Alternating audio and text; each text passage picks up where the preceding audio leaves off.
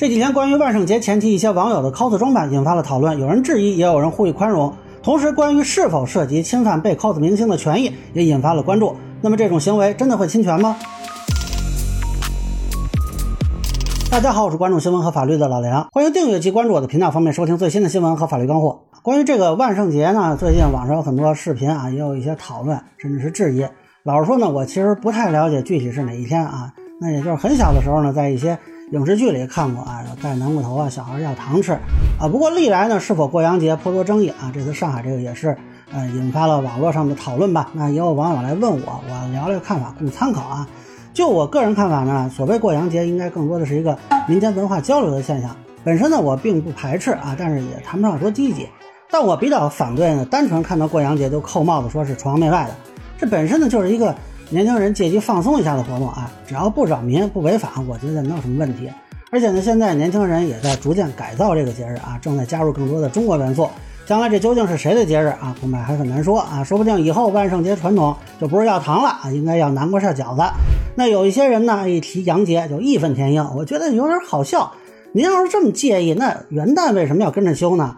那中国传统的元旦是农历大年初一啊，现在这个放假的元旦是阳历的一月一日。说起来，咱们现在用的这个公元纪年啊，它其实是从耶稣诞生开始计算的，也就是今年是耶稣诞辰第二零二三年啊。现在国务院公布的这个假日安排都是按阳历算的。要这么说呢，你全都别过了。更何况五一劳动节还是纪念美国芝加哥工人大罢工啊，你干嘛要过？那到时候我们放假休息啊，您就加班去呗。那没有必要穿凿附会、上纲上线好吗？就一个娱乐活动，图个高兴的事儿啊，就也能说过出什么优越感和鄙视链来，这也是。很奇怪的，但是呢，这个话又说回来啊，洋节也不是法外之地，也不存在说过洋节就减少法定权利义务和责任的可能。比如说之前有人过愚人节搞恶作剧打幺幺零，被行政拘留七天，这就纯属是活该啊，既违法又扰民。那具体说这次上海万圣节，我不太清楚是哪儿组织的，但是通常呢，这种人群聚集活动一般是要报备的啊，否则容易引起一些危险，比如说踩踏呀、起火呀、交通意外啊等等。按照韩国梨泰院啊，之前就踩踏，大家应该有印象，对吧？早年北京的密云啊，上海的外滩也都发生过踩踏。那如果是搞一些活动，主办方或者召集人是要注意履行手续的，否则就会有法律风险。那这次呢，上海警方也是在现场维持秩序啊，民警同志们也很辛苦。我不是 cosplay 啊，我是有交通的啊，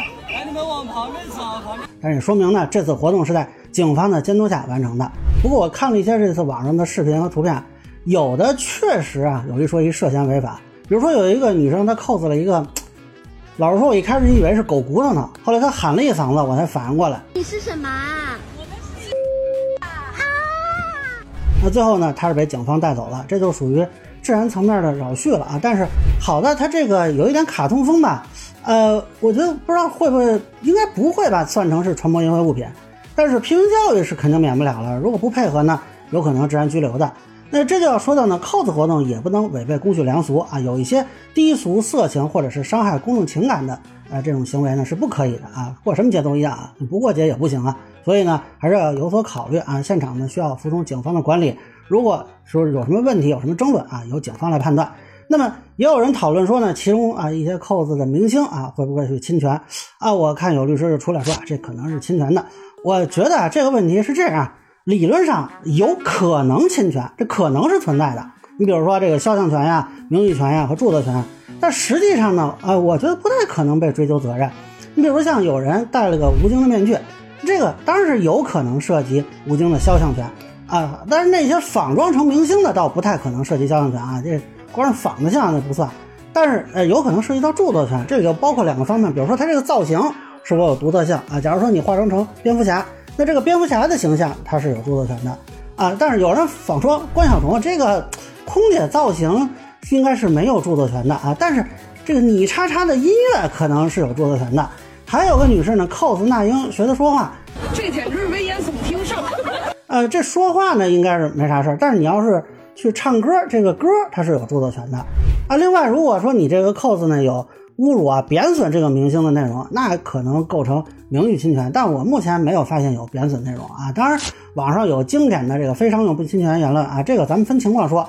如果是肖像权啊，并不以商业用途为限制，自从有明白点之后，这个限制就取消了。但是著作权法呢有明确规定，免费表演已经发表的作品，该表演未向公众收取费用，也未向表演者支付报酬，且不以盈利为目的的啊，那是可以无偿合理使用啊。当然，著作权人可以考虑索要署名权，但是我很怀疑他们会在这种活动里去要啊。那整体上呢，我认为啊，这个事情很难被追究责任啊。首先呢，启动程序就相对困难啊。你比如说这个肖像权人这部分，那得肖像权人自己去找。吴京上哪找这俩人去？那其次呢，这个侵权行为极其轻微，你去找到对方起诉对方，甭管肖像权什么权啊，就算胜诉也没多少钱啊，最多对方再给你道个歉，纯粹瞎耽误功夫啊。第三个呢，这个追责的社会效果会很差的，回头他没贬损你，你去维权招一顿骂，这大可不必啊。啊，但是如果把这些东西做成商业活动，啊，比如说现场搞直播带货，或者你扣子的同时去打广告啊，这个可能法律风险就变大了。不一定说是性质发生改变，而是可能带来的损失和可索赔的额度会变大。所以呢，这个最好还就是停留在民间娱乐层面啊，这样风险呢是会小一些的。